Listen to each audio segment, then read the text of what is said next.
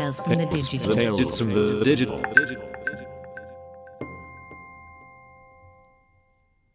This is the seventh episode of Tales from the Digital. Welcome.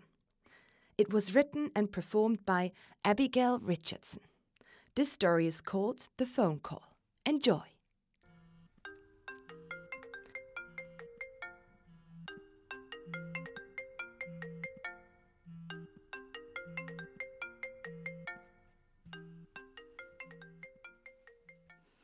Hmm. Hmm. Hmm. Yeah. Yeah. Yeah. I, I get what you mean. Yeah, but I like Instagram. No, no, I don't care much for Facebook, but uh, Instagram's fun. yeah, I know. it is a nice way of pretending I can take good pictures. no, no, but honestly, I like sharing cool things I'm doing, and like putting awesome filters on them, and voila, I'm a photographer. I just show off. I wouldn't want to be like Hattie though. God, she goes too far. But don't don't you? Like, when I look at these people who spend their life on it, it makes me feel sad for them. Yeah, how bored must you be, right? Always makes me think they don't have a great personal life. But I don't know what they do in their real life. No, we don't though. That's what I mean. Yeah, we make too many assumptions. What do we know? Yeah, you're right. That's the problem, isn't it? Yeah, you see a feed, you see people's posts, and as far as you're concerned, that's their life. It's like a big fat lie. But a lie that we're making up on their behalf, you know what I mean? yeah, hey, look, I'm at the beach, aka I'm always at the beach having fun. yeah. Yeah, you're right. I guess for some, yeah. Yeah, it comes into their careers. They have to be constantly active, I know. Not to be forgotten. Yeah. Oh, hey, did I tell you I went up for a job actually and they liked me a lot? Yeah, like a couple of months ago or something? No, I didn't tell you, I don't think. No. Ah, I can't believe I didn't tell you this. They asked me back for the next round. I know, I can't believe it. But uh, this time I had to share my social media details with them, like Instagram, Facebook, and Twitter. Like, oh, with my lousy 80 followers, can you imagine? On Twitter and my 400 or so followers on Instagram, which I thought was pretty great. I thought to myself, oh, they won't like that. I don't have a high enough profile. no, I didn't get the job. And I know that was the reason. Uh, that was definitely the reason, for sure. Oh, it made me so mad. I kept thinking to myself and repeating to myself, like, you liked me because of who I am, because of you liked my energy, because you liked my humor, you liked my ways.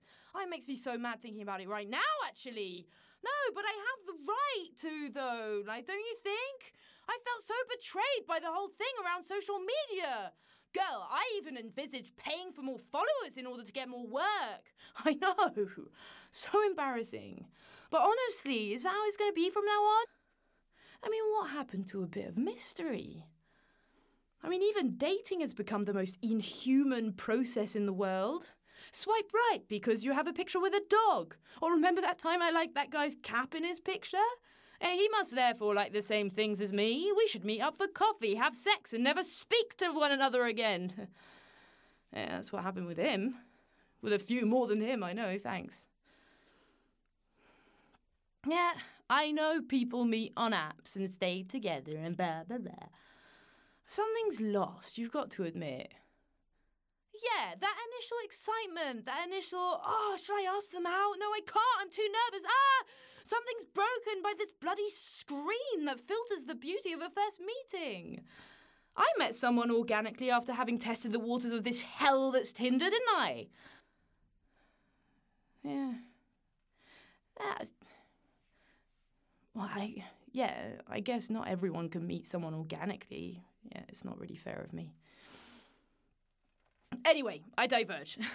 Instagram. So I was saying, uh, I was so obsessed with getting the followers. I was super active. I was getting more and more. Uh, man, it felt so good. Honestly, I felt so liked, admired, even. Like instant gratification, you know?